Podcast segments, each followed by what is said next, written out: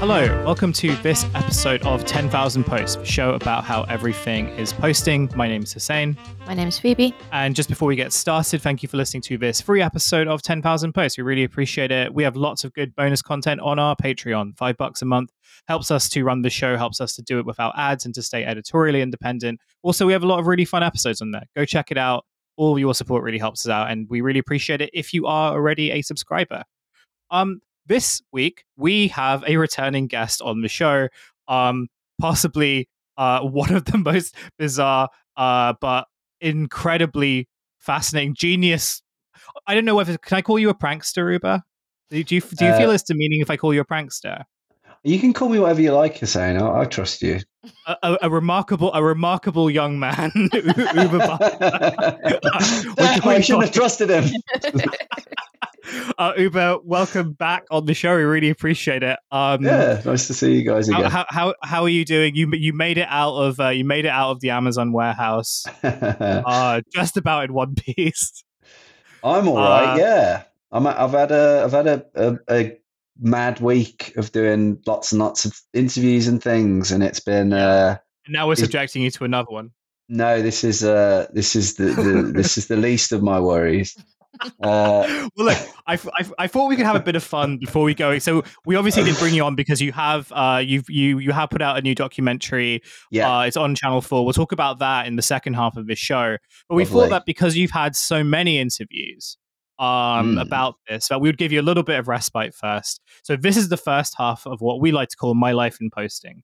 Um, now we usually ask people to come on to talk about their early memories on the internet and like you know things that they sort of got up to and like looking back on their stuff. And we usually start off with a question, which is, uh, what was is there anything that you've ever done online that has ever got you into trouble? Now, the thing is with you, I know that you have done this. I know like there are like arguably too many examples. So I'm going to like slightly tweak that question and ask: uh, Is there is there a time that we don't know about where you got into trouble on the internet, and who did you make mad? Um, good. Well, without doubt, but I don't know. Yeah, I mean, we used to do. I don't know. There's a lot of like. Uh, I don't know if I've told you this, but when when we. Well, I was say, is there one that's Go memorable sorry. you? But if you if you've got one, please tell us the story. Yeah, so I mean, when we were kids, about tw- this is really weird. Uh, when we were like twelve or thirteen or fourteen, we or, remember the website Hot or Not. Yeah. Yeah, Uh, we always used to always used to dress up as like old men or sometimes. sometimes sometimes like you know uh like very like fun looking Hindu adjacent uh guest looking females and uh then share pictures on hot or not like and be like Jeanette 48 or and hot or not for anyone who uh is young um it was a a, a a website where you used to basically just be a, a, reel of photo it'd be like a reel of photos and you just rank how hot someone was out of 10 uh, it was one of the most fun things ever just like diving through a fancy dress box and looking for uh, what what what I know I know Warren I know the soul of 58 year old pub landlord Warren but what would he wear what jumper would he wear you know hmm I mean, talcum powder up your hair so it was grey at a distance, you know, that kind of stuff. quite- that that was a lot of it's quite a lot of investment though. Like you'd have to if you were coming up with all these outfits and characters and everything. Like how would you like fund this hobby of yours? what the. I mean, I was twelve or thirteen. I'm saying I wasn't Yeah, but like, were you bo- were you borrowing your parent? Were you? Well, what I mean is like, were you borrowing your parents' clothes in order to make these costumes, or 'cause you said that you Um, dressed up as them, right? Yeah, I mean, weirdly, I mean, this is just a, opening up another can of worms. Um, yeah, I mean, we always just because we grew up in a house. I mean, as I said, the, sort of said before, but there's uh, six of us, uh, kids, and eight and two parents, and we always had like we'd always put on a village pantomime. so any any shit that was left over, we would would always end up at the Butler house, even though it's the absolutely. I mean, we've still got all of this shit now. So then we would let like transition into all of us making like short films, and then we'd always have these like ridiculous costumes that were like from some like production of Sleeping Beauty from 1993 or something. Yeah, there you go. I, I didn't expect to have to tell you about that. I, I should I should Well, say at this appreciate it. point that I have I have actually heard some of Oobah's stories from from school before. Um, Oh, yeah. and it Oh, is no. it is it is just worth pointing out that he that he was a teenage eccentric and that's something which is very Mm. important to note to note at this point. Don't, don't worry, I'm not gonna not gonna No not gonna drop you in it. I'm not gonna tell you the story. I'm not gonna tell the story you told me the last time I saw you. Don't worry. No. Um, it's fine. But um, but yeah, this this to me this to me ranks quite low on the eccentricity. I was meter. gonna, I was gonna think say, I was posting actually the, I think expecting like posting the pictures on Hot or Not. I think that's I think that is that's edging it towards towards the oddball quadrant for sure. But I feel like, it, yeah, but I feel like it's not like the most. I, I was expecting things slightly more unhinged. This actually is like, It's Yeah, all quite I- I cannot- wholesome. In, Yeah. in a way. fooling, fooling paedophile, making paedophiles of unsuspecting people. Uh, we were all like Why- twelve or thirteen. So the, que- the well, the question the question there is how many how many adult users of Hot or Not do you think there Hot or Not, were? yeah. It was I think it's majority, majority, definitely. Do you had to be an adult. Yeah, you had to be an adult to go on there. Yeah, we we would often they would wouldn't accept the pictures, and we'd be like, "Fuck," um, you know. You had to. Uh, so yeah, it was it was like a it was like a pre Tinder Tinder. I think. But you didn't have to be an adult to do the rating, surely.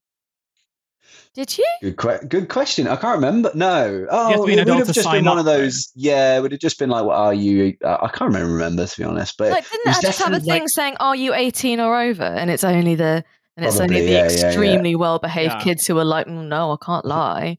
yes, true. I, I was one of those What if kids. someone finds I was out? one of those kids. Of course, you were, Were you? For for a while, I was because I was actually really worried that like if I if I lied, then like the police would find out. Well, bring let's bring on PC Biggs right now. Here he is. um well because i because we had like a scare it straight type of thing in school when like the internet was sort of becoming this ubiquitous thing right and so we had there was a police officer from like kent county council that were like that came in and was obviously now bullshitting but like Mm. telling a bunch of 10 year olds like there's this thing called the internet that some of you have and if you go on a website and it, and you lie about being 18 uh, it goes straight to your uh, local police authority. We make a note of it, and it will follow you for the rest of your life. That's so Oh, funny. yeah.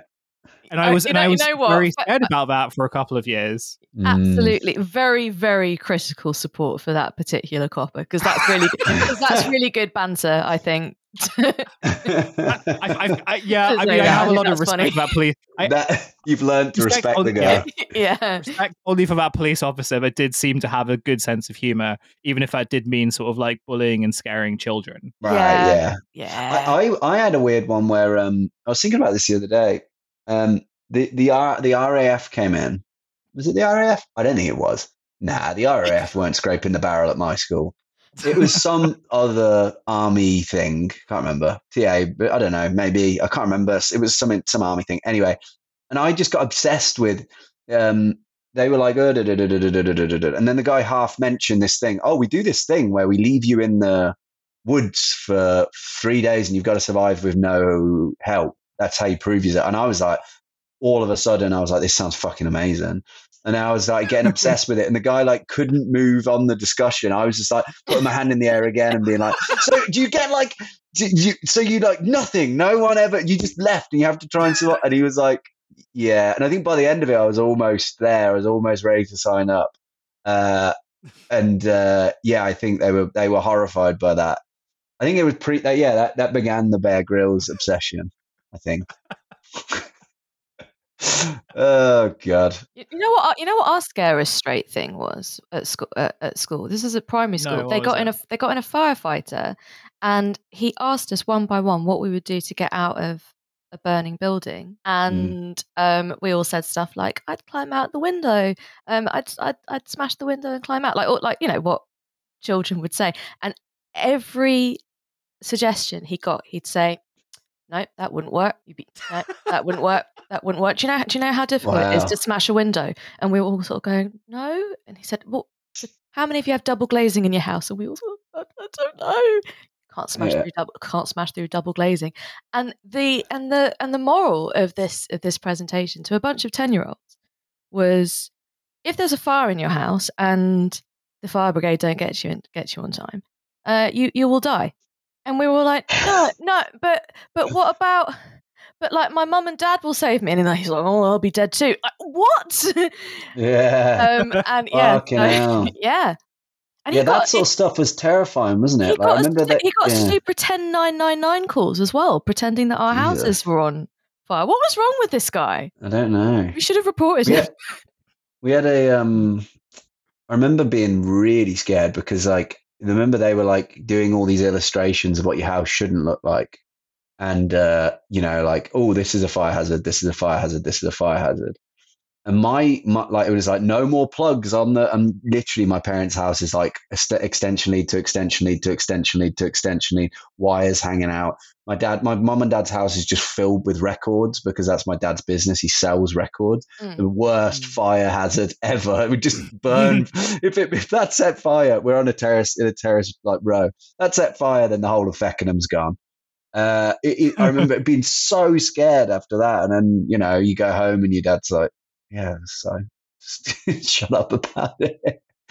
But, oh God, yeah, I've told you the story before, right? Of the head teacher who decided that he was going to tell us a detailed account of what happened to that poor little boy, Jamie Bulger, in an assembly. No. you might have. I, don't can't remember. Go, go yeah again. so um this was this so in the so in the so in the mid 90s this little this little boy was was kidnapped and horribly murdered by these two older boys and it was and, and it was a hugely kind of shocking news story.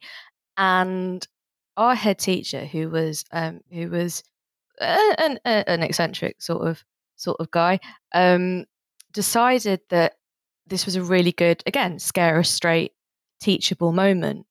And um he i don't know like honestly because it was never reported in that much detail so i think quite a lot of it he must have made up himself Fucking- somehow.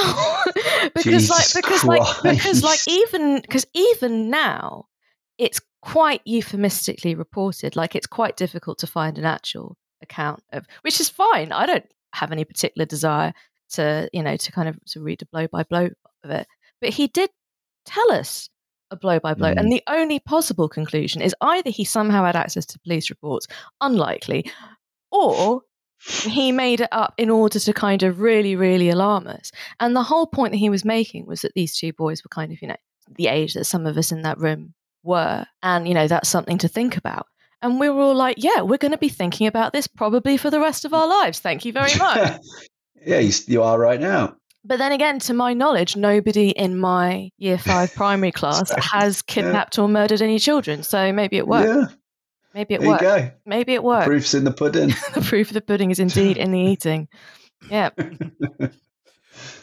I, I wanted to um to kind of move on with our sort of like uh our, our sort of my life in posting. Uh Oobah, do you have any uh like what what are your sort of like memories of being online when you were younger?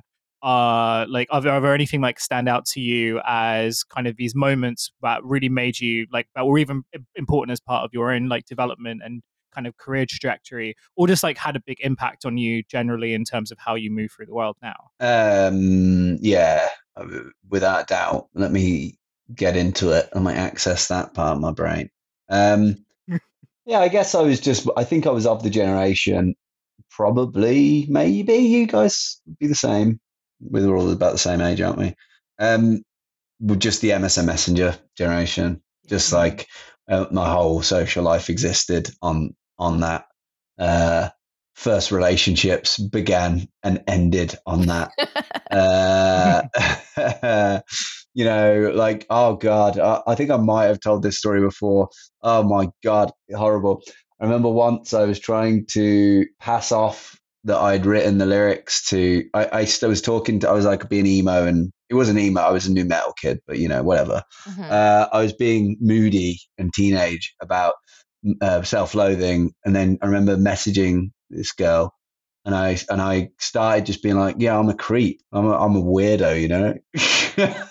God, and uh, I'm not, you know, what- and I like literally verbatim, and she was like. Yeah, I like Radiohead too. oh, so embarrassing. It makes like now my eyes are watering now. Like it's still so embarrassing. Um oh god. Yeah, yeah. Um so yeah, that was good. Uh now I feel uncomfortable. um that was a horrible moment. Uh, but yeah, I mean, I I genuinely Phoebe's having a moment. I'm sorry, it's just such a perfect answer. She absolutely did you. she, she really did. She really Uh, I mean, she definitely didn't. That's you know, she definitely No. didn't do me. no, no, no, no, I'm, I'm sure. I'm fully aware. Um, yeah, I I think that it was like you know, but simultaneously embarrassing teenage stuff as well. It was also weirdly like when I became, I was like my first half of my existence as a and a, more of an adult, I guess, was spent trying to be a musician quite earnestly. So it definitely was a big part of that, and a big part of you know having lyrics as your fucking uh, chat lines. No, as your um, you know, as your statuses. The statuses, you remember those things? Yeah. Mm. Heart, heart, Lucy, then then heartbreak, Lucy, die, Lucy. Uh, no, I didn't know. Uh, but yeah, I guess I got heavily into music around that period, and definitely like the, you know, mu- torrenting and pirating music, and um, yeah, I guess it's all the normal teenage stuff. I I, I started writing as well. That, it, just to think about it, I, I I- I was started writing short stories when I was about 16, 15. Mm. And I, and I didn't really pick up writing again until I was in my sort of, mm, probably when I was about 23, 24, I started writing, maybe a little earlier, 23. I started writing again. So I think that I started, and definitely I was, at that point, I even had aspirations where I was trying to speak to different publications around the world and things like emailing, you know, short story competitions for, you know, earnest uh, Midwestern American short sto- short story journals and stuff. It's just a weird thing. I didn't think about this in so long, but like, um, yeah, just I guess that there was sort of seeds were planted definitely, and I guess there was sort of an aspiration to all grew up in a very small place. Um, yeah, I, I think that's sort of that got me. That's where I kind of started with it. Is there anything that you regret that you've done that you've done online? Yeah, Yeah, obviously. anything, anything, anything that you are prepared to tell us about? Okay, yeah, there you go. or, Uh, or, or, or do, you, do you want to like send a lawyer before you Send my lawyer. question? from the film comes on. Colin's here. Um, um, other load of stuff I regret online. I mean, yeah, there's some there's some real shit that I wrote for Vice. Um, oh well, that, I mean us? that's a that's a rite of passage. I think that's fine. Yeah. I'm trying to yeah, I'm trying to talk about a different period of my online existence because it's boring to keep on talking about the same stuff. Um, I can, I can ask like a more general question if no, I'm trying to no, because it's a good question. I just know that there's Yeah. an answer. I'm just trying to find it. You might have to cut around my uh, my pontificating. all I was going to ask was because I think the Vice stuff is really interesting because I feel like everyone's had their period of like I wrote some embarrassing stuff for Vice that or like something akin to that, which on the one hand you sort of have to give credit for because it's like, well, the reason why some of us can do the stuff that we can do now or like have like, you know, these sort of more established careers is because we kind of did all that bullshit for these outlets. But Yeah, at the same time it's like these kind of very deeply embarrassing things for some of us in part because um you know the sort of the the what was demanded of a lot of us. And i think obviously with you where you've got you know those sort of situational you know uh vice types of thing you know there's the sort of typical vice thing like you know i did this kind of crazy yeah, uh, stunt or this prank and like you know for these types of reasons and you don't and the feedback you get from that is not necessarily like one that affirms you as being like a good writer and stuff but i wondered whether right, yeah. when you look back on those sort of early periods of vice because i think that when i think about your vice stuff obviously the thing that kind of pops out in my head immediately is like the shed or like Mm. there was so much stuff before oh yeah, yeah, yeah. um that and perhaps that falls into the category of like you know things that you may not necessarily want to talk about and i'm not going to ask you to talk about that in the detail. But do you think that you kind of had to do that stuff in order to then be able to do something like the shed? And like, you know, did like, do you think that that those periods of time when you are kind of doing these types of situational bits of writing or these types of not quite personal essays, but rather like you know, mm-hmm. putting yourself in these types of very, fairly vulnerable situations. Um, did you feel like that was kind of demanded of you in order for you to kind of do the stuff that you're doing now? I think that I will say actually, I think generally speaking, I don't go back and read that stuff to be honest, but I, I generally speaking think I got away with it pretty well just because um, I think it was all building to a point and I was developing a style and I was pretty happy with uh, pretty happy with it. Um, like at the time and it got me 100% i couldn't have done the the latest the better stuff as it went on uh, without that. I was sort of earning the right you know i think it's also a different i think a lot of I, have got friends who used to work who who did said similar types of pieces of art vices sort of stuff that i did who now are so different and find it so embarrassing and find it like almost they have a relationship with it where they feel like they were kind of coerced a little to do it Mm. Um, mm. I don't feel like that really, to be honest. I, I feel like I was coerced by it by myself because I needed to make money to pay rent. Um, mm. But I but I think that it got me to where I wanted to be. And I, I mean, to be honest, let's be serious. I'm still doing stupid stuff. So like, I'm, it hasn't gone. I haven't moved on too much. Um, so I definitely don't have the same regret that I feel like a lot of people do. Mm. But from time to time, there were there were pieces in different publications like where I think back and I go, well, I don't know why I said yes to that, and I w- now I definitely wouldn't. Mm. Yeah, I like just stuff for it. It's just so far from anything I would have been interested by, and it was basically just ended up coming out and sounding like the editors who had commissioned it, and not like mm. yourself. And yeah, I feel it. I feel it about uh, about definitely certain stuff that I wrote, but not so much of the kind of classic photo story vice stuff because I felt so embedded in that in my own weird way and had a freedom to do stuff that I kind of uh that that I'm all right with it. Mm. Um yeah. Yeah, it's a kind of kind of earning your stripes. There are I worse so. there, there, are, there are worse there are worse ways to do that, I think. Because it's definitely yeah, I, it, I think because like uh, you you see this you see this a lot now when um when people try and give advice to to young writers starting out, and for some reason the the advice is never, oh, I, I I wouldn't, mate. the time the our, our, time our time our time is over you need to you, yeah, need, yeah, yeah. you need to do something you need to do something else um, because you know how you think you're going to be able to do some like corporate writing to like support your creative stuff well that that's all exist. ai now so um yeah, so, right. yeah so if you're not saying don't do that unless you happen to be independently wealthy in which case fuck you um, yeah, yeah. People like to say, oh, what we should do is you must never put a low price on yourself. You must never do anything for free or for a low yeah. sum of money. And actually, I think that even though it's sort of a, a, it's sort of a kind of article of faith, I actually don't think it's particularly good advice because mm. the first 200 things that you write as a young person particularly in your 20s are going to be they're going to be dog shit and people are not going to be interested in paying you for them. Yeah, so yeah, it's yeah, either a choice of doing it for free and you know get, like honestly getting a blog. Yeah. let, us be honest here. One. Yeah. And and honestly like you know we like we, we we, we like to talk smack about oh yeah. Oh no no no my no, no my substack is a is a reader supported publication. It's a blog mate yeah, we all know it's we all know it's a blog, and that's and that's fine. There's nothing wrong with there's yeah, nothing yeah, wrong with blogs.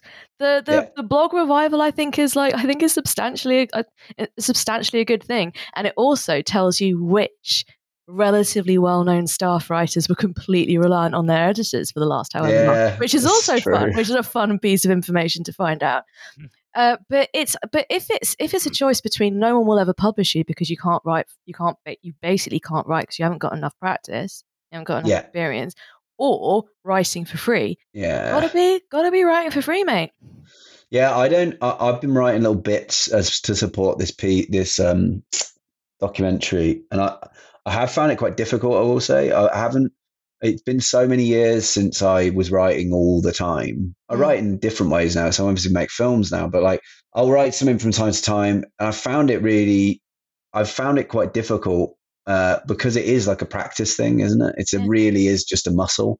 and and uh, yeah, I, I found yeah. I mean, it's been like weird, and also like because I because that period of sort of where I wrote constantly was like between the ages of what twenty five to thirty. Um, no, no, no, no, like twenty five to twenty eight, something like that. Twenty four to twenty eight.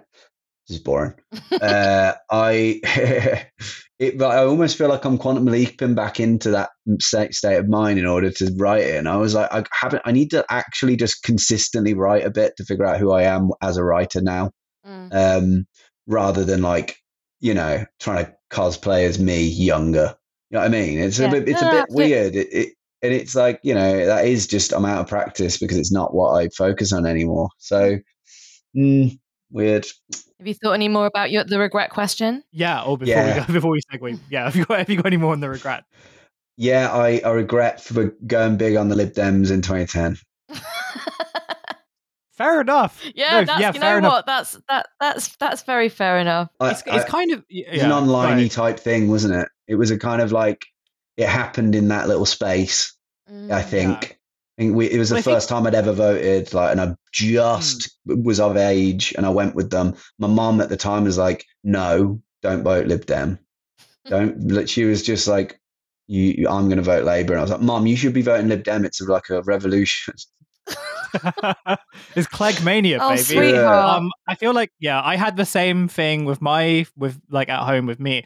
It, like 2010 was the first election that I was allowed to vote in, and it was also like the first time I think I was like engaged, and Yeah. like the internet probably like had quite a lot to do with Yeah. that, right? Just in the sense of like you know you just you need like a handful of friends like looking back on it now it's really interesting because i feel like most of my school friends and stuff still didn't give a shit about like any of it yeah, it's interesting, it? i had a handful of friends who did like politics or economics who like got really really into it um and i was like looking back on some of my old facebook posts like a long time ago and like they were very kind of glib and sort of you know i i the one that comes to my head as being like the most um kind of you know glibby one was this sort of picture of George Osborne reading a book, uh, reading reading a book that was like Photoshop, like for economics for dummies, and I went like really hard posting that. Oh, Thinking yeah. I was like so clever, like you know, I I have economics A level and I got an A in that, so I actually know what I'm talking about. yeah, yeah. And the- and the Um, thing it's is, quite mate, interesting. To look, yeah, The thing is, is that if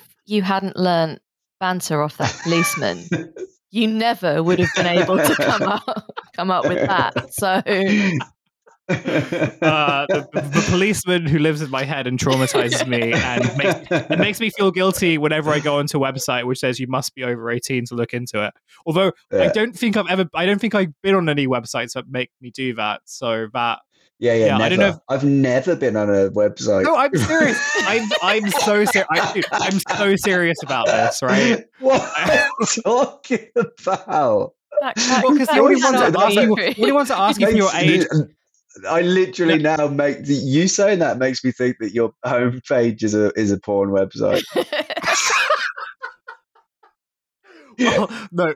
I was just like, well, what type of website would make you sort of confirm that you were over a certain age to look at it? And then I realized that, like, I didn't want to give the wrong impression, but also I didn't want to uh-huh. give an impression that was inaccurate either.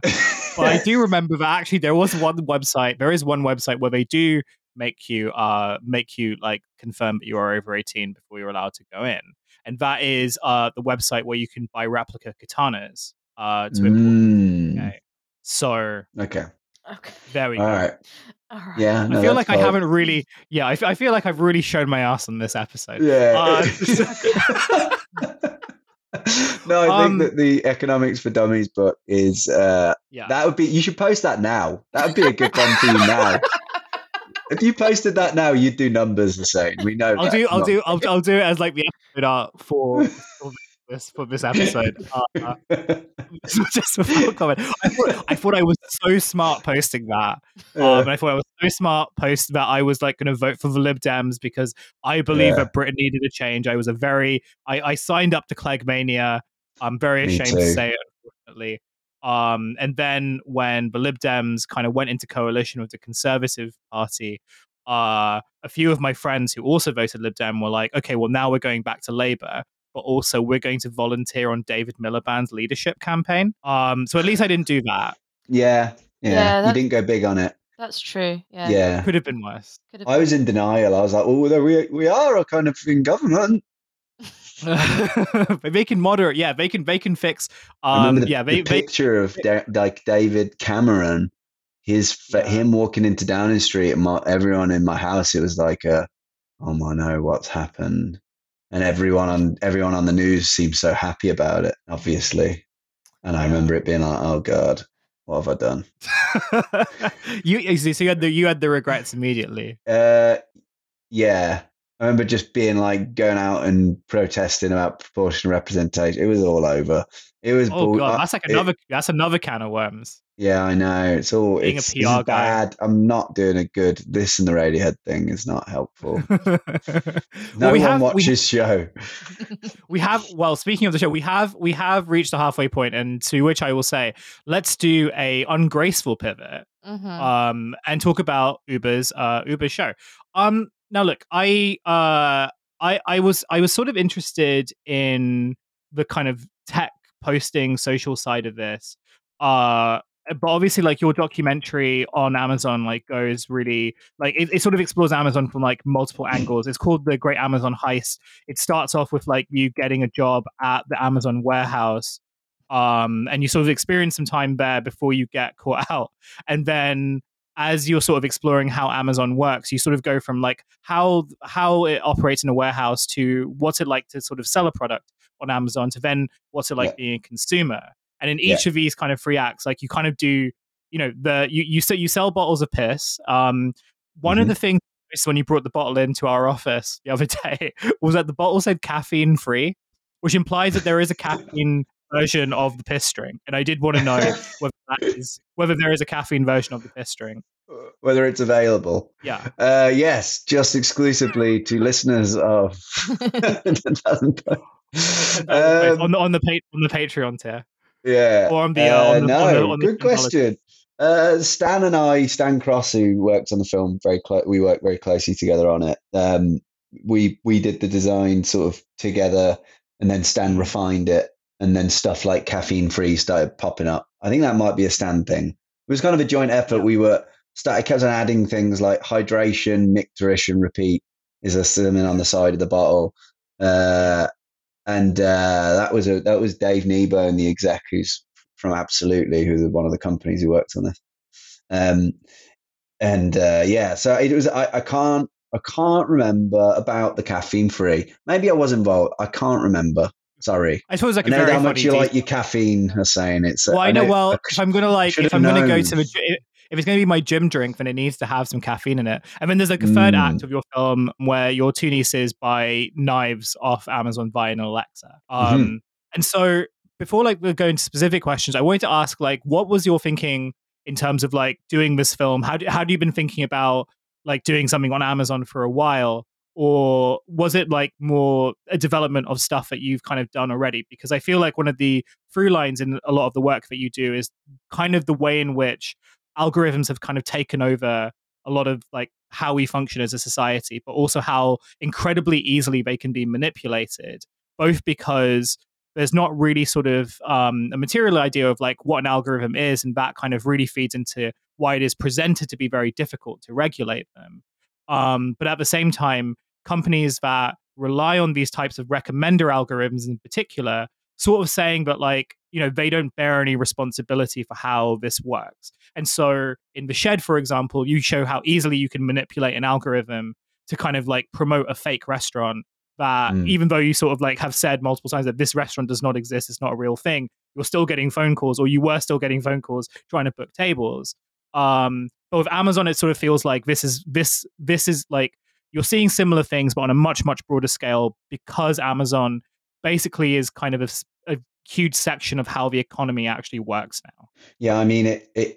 I think the thing with Amazon is just how exceptionally, just ridiculously large it is, isn't it? So mm-hmm. even when I don't know the decision to sort of do something about Amazon, which kind of interesting, isn't it? Because how much they sort of I don't know.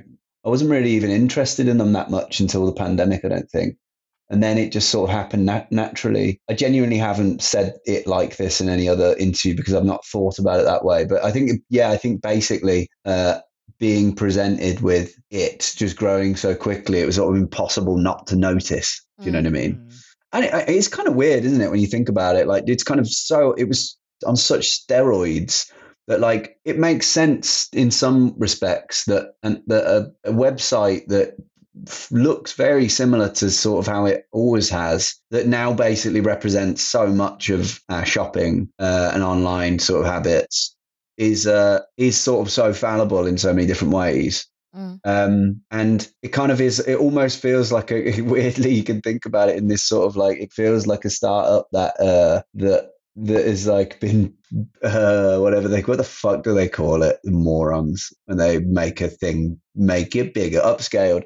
They've uh, the, uh, uh, like a kind of startup that's kind of been upscaled too quickly, and now it's got all these issues. But all of a sudden, it's like the most powerful company, uh, one of the most powerful companies on earth, and like uh, you know, it the the same issue. It's ridiculous to me that I was able to get a number one best-selling drink on its platform made out like made out of driver's piss and that literally says in the description this is made from discarded bottles of driver's piss collected from the side of the road Mm. um it, isn't it, it it doesn't seem a bit ridiculous. Like in a way tripadvisor you almost forget it because it's kind of cutesy in a way because its infrastructure it was providing is down to like tourism and stuff like that and Mm. you know experiences. When someone's like showing up at your door and giving you a fucking um you know a, a bucket of mayonnaise doesn't it just feel a little bit more like i don't know it's just weird. Um maybe I've i've always- not answered your question quite but it's like it was it was sort of shocked me i guess how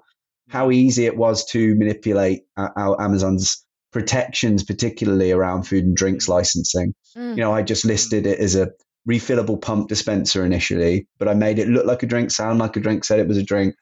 And then they accepted the listing. And then Amazon's algorithm moved it into drinks, bypassing any of its food and drinks like licensing and protections. And then I emailed the executive team at Amazon and they moved it into the drinks category that I wanted. It, mm. like, isn't that just such a failure at all parts? Oh yeah, Really? Hmm. absolutely, absolutely. And it's and it's interesting as well. This is not this isn't a question, so don't so don't worry. It's a it's more of an observation. But it's just because so much of your so much of your work so far is about exposing where things turn into a kind of figmentary framework like where, where if, as soon as something turns into a digital object it is available for manipulation. It doesn't it has no real relationship with the real thing that it's representing. And Mm. you've sort of taken those principles in order to expose a company that very much need exposing which i just i just think i just think it's i just think it's fantastic. But i'm just so interested to see the kind of the just the kind of the, the kind of the thread of uh, of like kind of sh- sort of shadows cast on the wall that you that, that like your entire kind of work up until this point has has been i just think it's yeah i just think it's good Oh, thank you. I mean, I, to be, I'll be honest that this is like it was really, really difficult to make, and it took two years. And you know, it's really difficult to go into those sort of rooms and as an internet person, um, th- there is no real easy. Um, it sounds like there should be, but there isn't Mm. any easy evolutionary steps from internet successful internet person to television person. Yeah. These these two worlds are completely separate. And Mm. there are a lot of examples of different internet people who, you know, Bo Burnham is like one that worked. Mm. Like there are very so many examples of different internet people who try and transition into a more kind of um, traditional media form like television, Mm. And it just and the the subscribers, the the viewers that they, don't transition as Mm. well. Maybe the other way is starting to work because internet because television stars spend so much money on the on their internet presence or they they spend so much time on it. But the, going from internet to television was something that I tried to do for years. To be honest, I, to be I've always kind of wanted to do that. I always felt like it was a I always wanted that level of people's attention to tell a story. Um, and now, and I kind of um, accidentally got it. To be honest, I, I, I tried really hard making a, a great. It's a great film that we is still not out, but I'm just getting the rights off the rights holders, which is great. So hopefully it should be out pretty soon, before the end of the year. We made a premium documentary with a with with um, uh, Chris Smith, who makes like Tiger King, Fyre, Mm. um, Jim and Jim and Andy. Me and it, we made a documentary together in 2018, 2019, 2020, and it still didn't sell. And it was a lot of it was the issue was because I was an internet person and I was kind of trying to run before I could walk. And, Mm. you know, as, and what I found was it almost like at the end of 2020, I got an email and it was from Catfish. They wanted me to come and do Catfish. And to, and that was like a, at the time, it, I did actually fret over the decision and didn't really know whether it was something I really knew whether it was right to do. And everyone around me was like, you've got to do that. That is a really good opportunity. I did it. Thank God I did it. Because that's the only reason that the door opened for me. Yeah. It, it, it is, I, I, there is no, I did, you know, I've, I've, I've not actually said this, but I have finished doing catfish, which is fun that I decided to announce it here.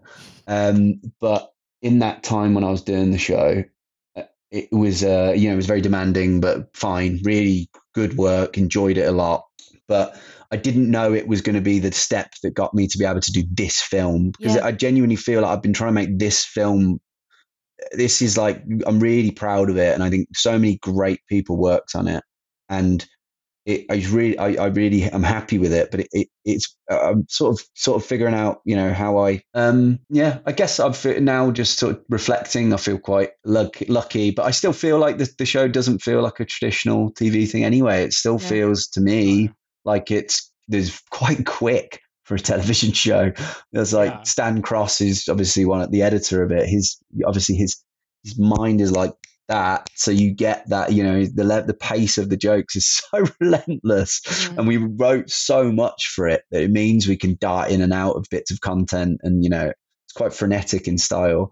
So anyway, whatever. Look, just thought I'd get that out there. It's an interesting journey between internet person to television person, and it's Yeah. not. It's it's very difficult. It's it's so interesting as well because if you're if you're a kind of well known internet person, particularly if you're managing to like make money out of it, the Mm. the audience that you have so eclipses TV audience or book audience, True. Yeah. Yeah. Yeah. but it's still what people aspire to. It's still the it's still the We're feeling of millennials, aren't we? it's the feel it's the feeling of like legitimacy like like I, rem- I remember some i remember ages ago someone saying why don't you um why don't you do self-publishing you you'd be you if you promote if you promoted it right you'd get you'd get so much more money than you would going through a traditional publisher you write literary fiction people don't buy that in in enormous amounts they give awards for it but they don't buy it um right.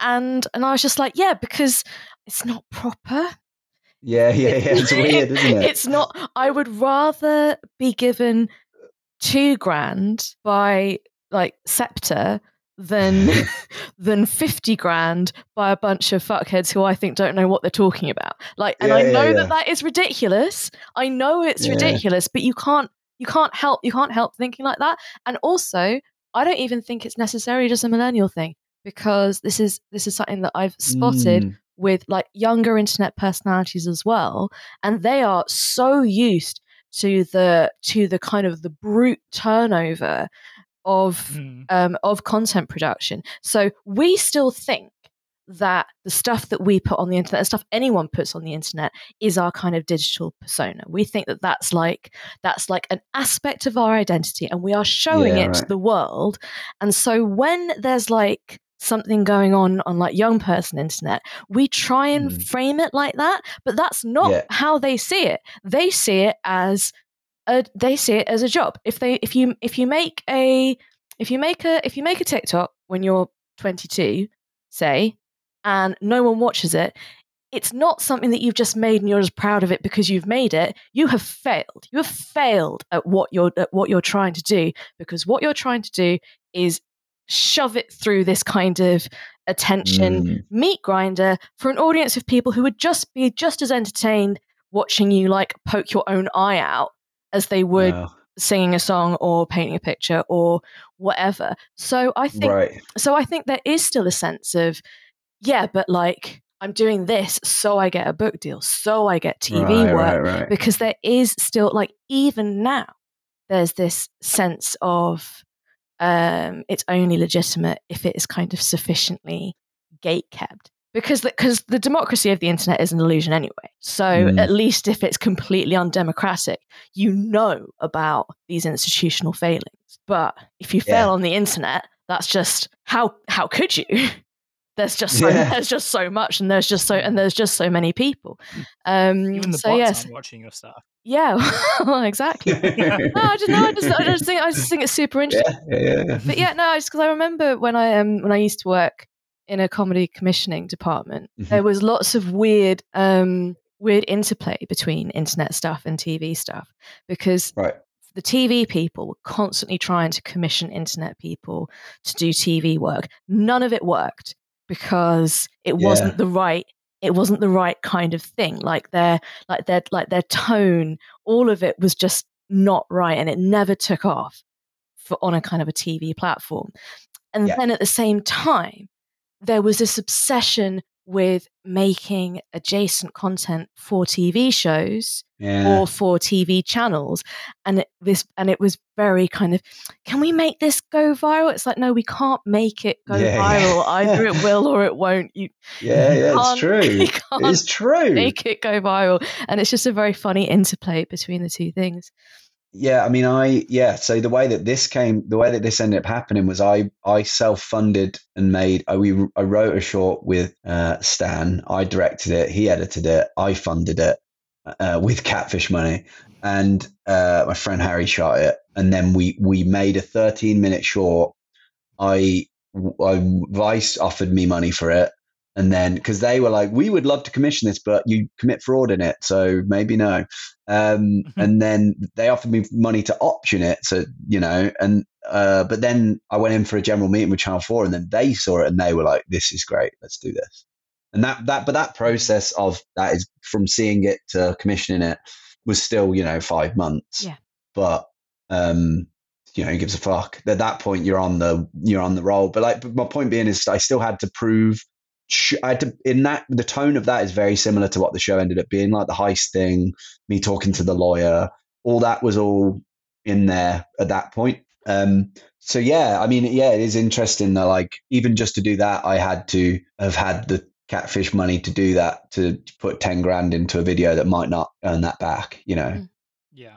I wanted to ask a question about um when you were sort of working in the Amazon warehouse because like part, well one of the one of the elements is like being an internet person sort of meant that you may have been caught by like fairly easily on that warehouse. But it sort of led me to this like broader question about sort of surveillance technologies and the ways in which like algorithmic technology like you know we as consumers we sort of understand the algorithm on Amazon in particular ways um, Yeah. largely being as like these kind of big recommender systems. And you know, when you go on Amazon, like even if you are sort of searching for something, it is very common to sort of be in a situation where you end up buying more than you intended because like the way that it is, its value kind of comes in like you know, uh, its value comes in like recommending you things that you may not need, but is trying to convince you that you need.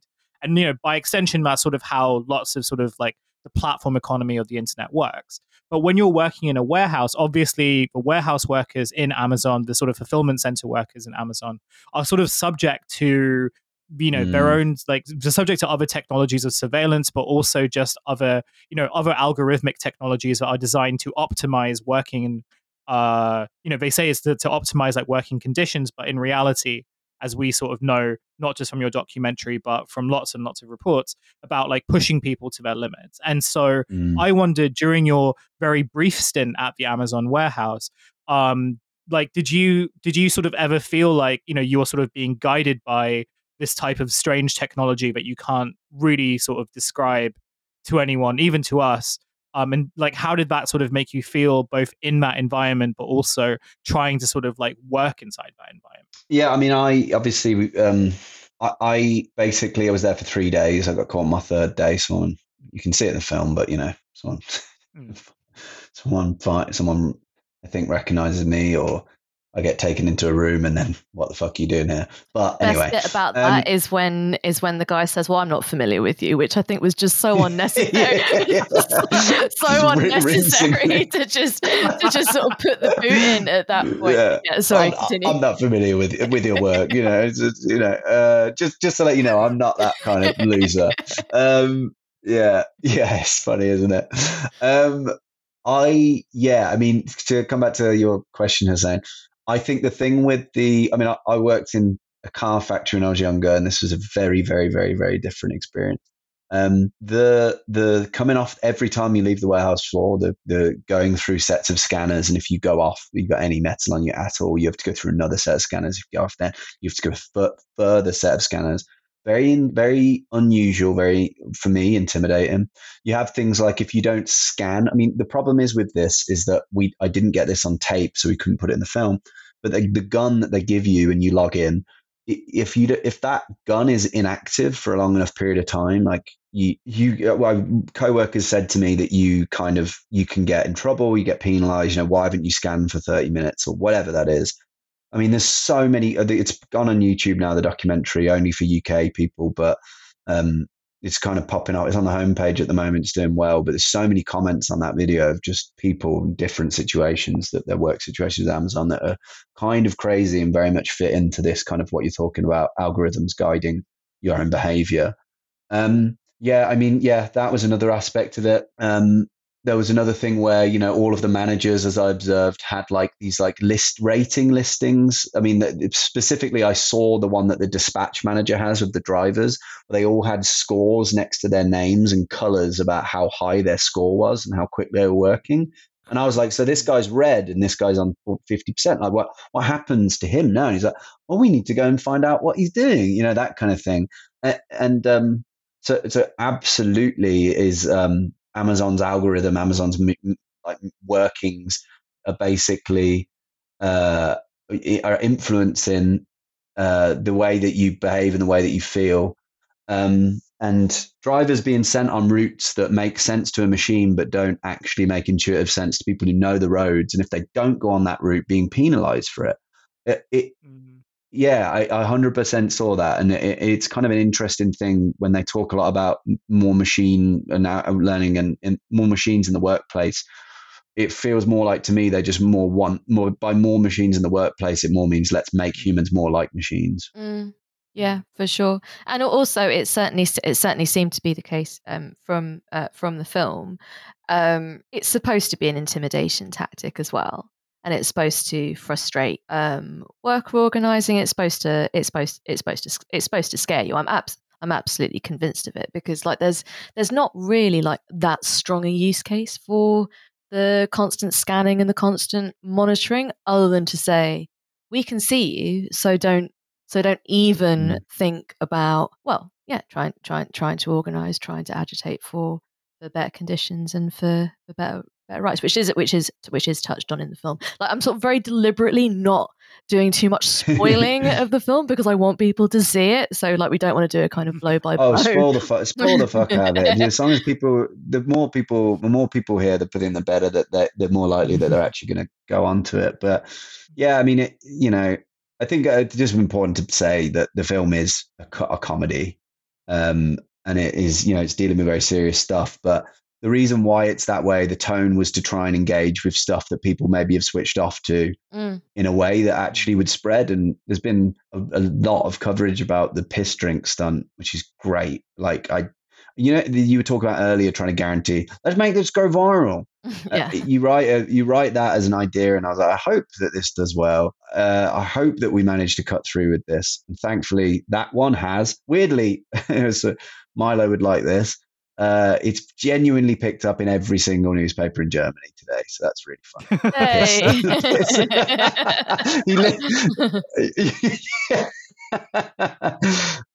um, and so I'm conscious about I'm conscious about the time, so I wanted to ask uh, Oobah one last question, which is sort of a bit more open ended, but it was like again me thinking about all the stuff that you've done, uh, or like a lot of the stuff that you've done, and like the way that you've approached looking because particularly when you're sort of looking at like online forums and environments um, and recognizing that like you know the algorithms that sort of govern so much of our everyday existence are sort of built on these very false you know are built on false metrics they're built on like these you know uh, not even false realities but rea- you know this materialism that doesn't really exist um, and then having to sort of engage with it right like the idea mm. and you know and in doing so like these companies who basically kind of get to say that their proprietary algorithms get to determine how society functions are things that humans simply have to adapt to, right? On this show, we've mm-hmm. sort of spoken about how social media companies, for example, have repeatedly used like bullshit metrics to like get, you know, companies to do specific things to get media company Yeah. like they've you know they've collapsed media companies as a result of it and to Yeah, this yeah, day they are still continuing to be like well you know the, for the past 10 years we've told you our algorithm works in one way but actually it works in another way and you're just going to have to deal with that because what, are, what else are you going to do? Are you going to build something else? And it feels like Amazon like is a really good example of where this really kind of crosses in a, in a very material sense because with social media it can just be like well that's just like online anyway right you can opt out Right. you can log off like you know it you know you can sort of argue like who gets a log off and who doesn't but like in theory you don't have to have a social media account but it feels with Uh-huh. amazon for example like its way of kind of its proprietary algorithm and the ways in which it kind of uses that to build like the world of commerce and transport and logistics um that does have material effects right it like changes Yeah. the way that towns are built it changes like how thing how people are employed and like the levels of which they're employed um Yeah. it can you know it determines a lot of like it determines politics right? Like in some Yeah. places uh you know local in everything you know you know you know all this already.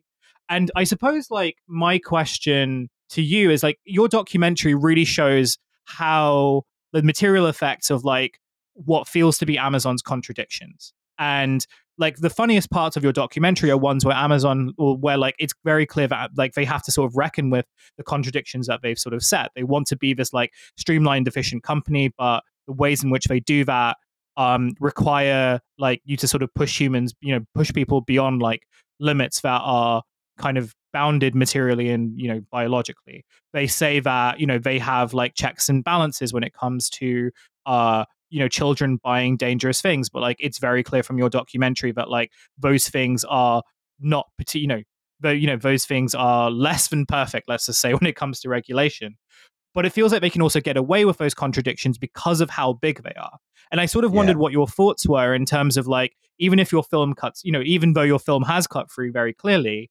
um what we're dealing with right now are these sort of like behemoth tech companies that kind of believe that because they have so much power over how both the online and offline worlds are now orchestrated that even if you can expose those contradictions like they they should still be allowed to get away with it and i wonder whether Mm. like you had any thoughts on like well what can you know i know that unionization is obviously like one of the sort of most direct things but are there like you know w- when it comes to how you thought about this project and more broadly like the ways in which you describe like the sort of effects of these algorithms you know do you see like a way out in any way like you know do you see that like will will the contradictions like eventually become too much and you know i, I don't know whether that's necessarily a Mhm. question but it's more just like this No, no, no, I- think on it is. yeah No, I think it is a question. I think that what we're talking about here is just like what does it take to break the spell? Like what does it take for what how big does the contradiction have to be for um for there to be an inflection point where people go, okay, no, right, fuck this. You know, Amazon have just been fined by the FTC for being a monopoly. Um, Hmm. or you know charged by the FTC. I'm sure they'll dispute that. Um, Amazon uh, recently are accused of being in, like uh, lying to or misleading the select committee in Parliament for saying that they don't uh, track employees. Um, there are you know there's a lot of things that are building up. Uh, you know, obviously, we said Amazon have just been accused last week of, um, or a couple of weeks ago, of you know, human trafficking in Saudi Arabia, using um, being part of that for their workforce. Look, these are all horrific things, and often, Hmm. uh, I guess there's so much reporting on Amazon in, uh, that is so good, and so many people doing such great work. Um, Hmm. that I, I, I don't know when that reaches that point. I guess the stuff that I looked at, um, I think the platform is so seamless and so fine tuned algorithmically to our behaviors and to our and to our sort of benefit.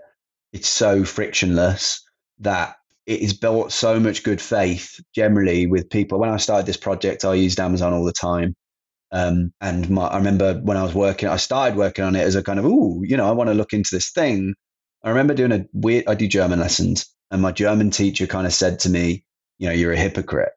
Um, and I remember being really defensive about the whole thing and being like, and being like, fuck, fuck you, like, fuck you, whatever. I didn't say Yeah, that, yeah. but felt it. And then I, you know, over the, my base of the project, I, I, yeah, I mean, I kind of am was a hypocrite. I mean, I don't use Amazon Yeah. anymore.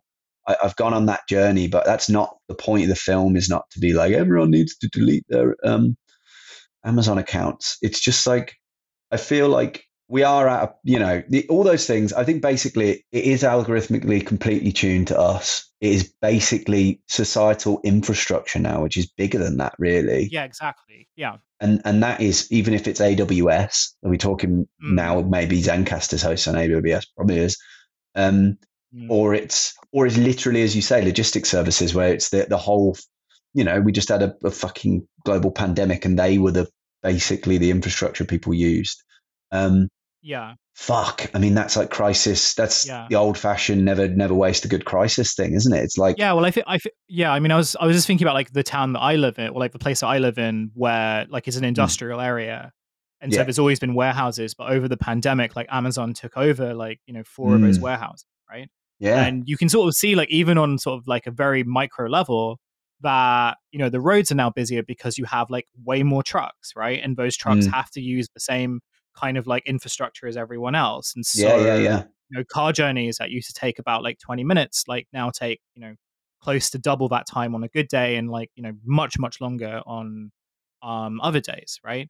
Uh, you know, the ways in which like Amazon have kind of, you know, they sort of parade themselves as sort of being like big employers, but you know the underlining thing is like well you've taken over so much you know infrastructure and right. you know so much like employment registration but like you can sort of set yourself up. And i guess the point i'm trying to get to is that they can get they can set themselves up as being like indisposable.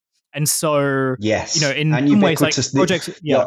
Well, I mean, what I was going to say was like, you know, in some ways, like your project's really good at sort of like, you know, even though there's been like a lot of really, really good reporting on you know Amazon like labor rules or like you know uh, you know uh, Amazon labor conditions, uh, unionization, uh, you know the need the need to sort of regulate companies like Amazon. Even like there's been like a lot of good tech reporting on like well we actually need to sort of define what an algorithm is because if these mm. companies are sort of like if their whole model is built around this thing that they sort of claim to be like nebulous and you know something that is out of their control and very clearly it is very much in their control then you know we sort of like that's what we sort of need to address but your documentary like takes it to its like real kind of like basic things which is here is how it actually works right here's how it works mm. as a mm. worker also as a consumer um you know here is like you know you are also engaging in a system that isn't quite real. Like I thought, you know, the, even the whole like sort of getting stuff to like Amazon bestsellers, for example, or like the ways in which you can kind of like seamlessly yeah. move it between categories implies something bigger. And like I think on a very basic level, I think about like you know stuff that I've ordered from Amazon where it sort of is marketed in one way, and when you get it, it's like oh that isn't quite what was advertised, and mm. you know it's not like the condition isn't great. But then there's this other part where it's like oh well like you know that's just kind of the way it is right you don't really you know if, if you were to do that in a shop for example you would go to the shop and like probably return it or get an exchange for it or something like mm-hmm. that there is at least like a relationship between the vendor and the seller but it was remarkable to me how much like dud stuff and i haven't i don't buy loads of things from amazon like i don't want to like get that misconstrued but i have like mm-hmm. bought stuff from amazon you know when yeah. there have been not many not haven't been any other options and i've had to accept yeah. that like well these i was missold a product and seemingly there is nothing I can do. And I wonder whether that also feeds into like their broader fantasy of like, well, you know, we are so in we are so ingrained into broader society that like these trade-offs that you would never have seen as acceptable or even kind of like morally correct, like not that long ago, is now just part of your day-to-day life, right? Mm. Yeah, I mean, it is interesting, isn't it? The the whole point of I was uh, I was with someone the other day, and they were saying that they had lots and lots of shampoo that's brand new, they can't. They tried to put it on Amazon and that they wouldn't allow it because they it was they wouldn't accept them as a seller. I don't know why. And then they were like, "Well, there's nothing I can fucking do with this now. There's a real place for me to sell this thing." And even if you did sell the thing, then you know, obviously, you'd go in the see other buying options box, which is just completely decentralized. Really, I mean, should be probably be careful around this kind of stuff, but it, it, that's just obviously what the whole FTC um, report that was what that was all about. Um, so yeah, sorry, yeah. Without getting too technical, you yeah, yeah. I mean, it, the the whole doc was trying to. Uh, I I thought obviously the doc the first twenty minutes talk about employee rights, but I felt like um, working conditions at Amazon, working the experience of working there, getting inside. But I did definitely feel like if I was going to have an impact, it had to deal with the platform and the and and those algorithms and people's relationships with them because um, that's what people's most people's experiences with the company is. And that's the thing that that's where the spell exists right? It's like here's where the, the magic is is with your relationship with the platform how seamless the purchasing and all of that stuff. That that that so i felt like well let's play in that space you know that's and then the piss drink stunt i do the nieces they're all kind of relate into that thing and also kind of the potholes as well where i commit the fraud it's all kind of it is all kind of playing in that space with the platform and, and how it works and what and on a basic level. So yeah, I mean, mm. broadly speaking, I think I don't know what I think 2016, 2015, Facebook pre that had its kind of was such a trusted entity and so mm. provided the whole kind of social infrastructure that we all kind of lent on and used. And I think that, I, and then obviously the, that inflection point for them was the Trump and the Brexit thing that ended up mm. kind of domino effect people then all of a yeah. sudden it flipped on its so, head yeah. and and and i think i don't know what an amazon version of that it's they're they've embedded themselves so much that if and when that mm. does happen it's going to have such a huge effect on everything because that because they provide because they're such a they're more embedded into our day-to-day experience. I'm Not that's not true. They're more embedded into our infrastructure than Facebook were. Yeah. Yeah, and I think like, and this might be like a way to like finally finally end it because I think you sort of touched onto something, but I completely forgot, which is really, and again, but in terms of like through lines about like all the stuff that you've done, is very much this idea around like trust, right? Like, and who do we trust, and like why do we trust them? Um, and you know, I think the point you make about like Facebook being this like you know something that we kind of trusted perhaps naively like you know d- just over a decade ago um as well as like other social media platforms right the idea that like mm-hmm. you know these were sort of neutral parties that allowed us to kind yeah. of like speak our own truths or be our own kind of you know uh the ways in which they marketed themselves like even recommender algorithms like when mm. you know the platform economy was first emerging the idea was like well the recommender algorithm kind of works with the user to sort of get to their truth in a way that like no one else can right and so mm-hmm. yeah they might have like friends that they get like music taste from or film like choices of film and everything but yeah. recommender algorithm can actually do a much better job at that by recommending things that we know that people will like right? Mm-hmm. and it's remarkable that not that long ago like so much of us and i would probably include myself in this like kind of bought that hook line and sinker right? It you know kind of worked for a bit of time and that probably was because it was new and novel and interesting. I think now we've sort of reached this point where I feel like lots of us know, and like, you know, all of your sort of experiments and stuff have really shown that, like, well, embedded in all these systems that we use and rely on kind of on a daily basis, whether like part of our social lives or part of infrastructure, like, we don't really trust them, right? There isn't like mm. this kind of sense of like, oh, yeah, like, you know, this, I kind of completely That's trust this point. review or I completely trust this like but we kind of have to engage with it in some capacity. And I wonder yeah. whether like the, the, algorithms that are used are like less to do, you know, they don't op- really operate on that system of trust anymore, but they operate more on this idea of like, well, what else are you going to do? Right. And I think that has like real mm. kind of, you know, I think when it comes to like thinking about social media, which is what we tend to think about a lot on the show, um, it's very much this idea of like, okay, well, you know that these platforms probably, you know, the people on these platforms probably aren't like, you know, your friends in a kind of conventional sense. Uh, they, you know, you probably shouldn't be putting as much trust into the platforms as you kind we, we kind of have been doing for a lot of time. But right. what does a world without platforms look like? And I think that's not, yeah. it's not impossible to think about, but it's a struggle to think about. And I imagine for it's interesting, people, yeah. You know, you can imagine like what a world without Amazon is like, but or you can sort of try and imagine what a world of Amazon is like. But I imagine for a lot of people, that's really, really difficult. And like again, to go back to like my town, I know that like, you know, places like Amazon have had these really big, have had really big impacts on high streets and it's had yeah. really imp- yeah. impacts on running small businesses. And like the pandemic yeah. really accelerated that. Um, as you've sort of pointed out. And so the idea of imagining what different socialities are outside of this type of system is so difficult that I wonder whether these platforms now don't even care that much about trust. What they actually, what they are sort of comfortable with is the idea of like, well, what, where else are you going to go? Like, what else are you going to do? yeah, yeah, I do, and but I, I will say, just that aside, I will say that as someone who stopped using Amazon, say, but unless apart from from fucking with them, um, yeah, I, I, I, I would say that I've not really, I don't really find it that difficult to not shop at Amazon. but I live in London and I can Mm. walk out my house and walk to um, whatever shop, you know. So it's it's different to my parents who grew up who are in the middle of nowhere, where you know you have to get in a car and drive for 15 minutes to get to a shop.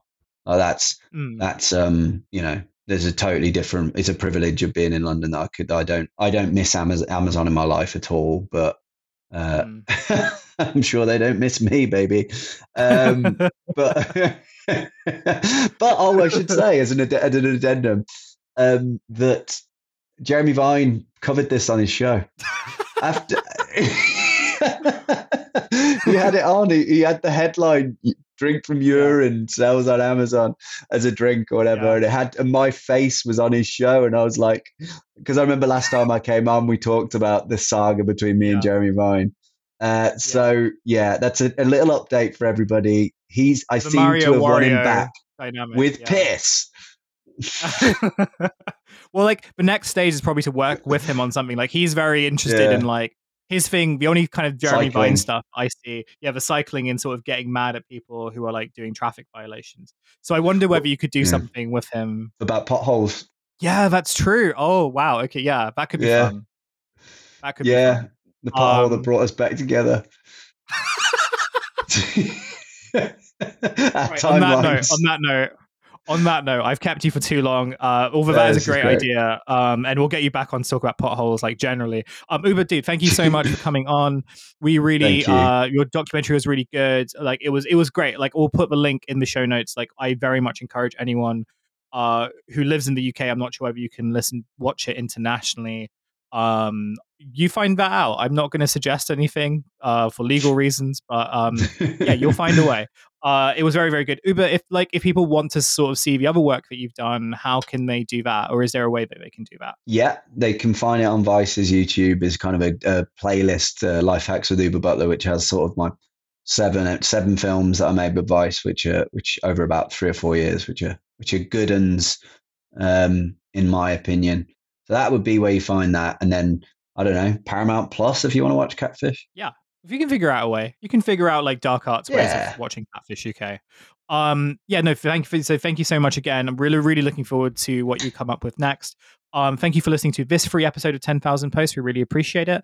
Uh, Phoebe unfortunately dropped off the call, uh, so I will do her plugs for her. Um, the plugs are her Substack, phoeberoy.substack.com. Lots of really good essays on there. I think it's also five bucks a month, but support support her regardless of like what tier you're on. Just like you know, it's it's a, it's a good Substack. Um, also listen to um her Romecast, which she does with Pat Pat Wyman and Milo. Also listen to uh, Masters of Our Own Domain, which she also does with Milo. Oobah has been on there a couple of times now, I think. Once. Oh, once. Okay. Yeah. Well, listen to Oobah's episode and also listen to all the other episodes uh, of Masters if you can. This show is produced by Devon. Follow them at Devon underscore on Earth if you have not done that already. Uh, listen to their podcast, which is called Kill James Bond, and it's very, very good as well. I think that's it in terms of plugs. So until next time, we'll catch you later. Bye. Bye.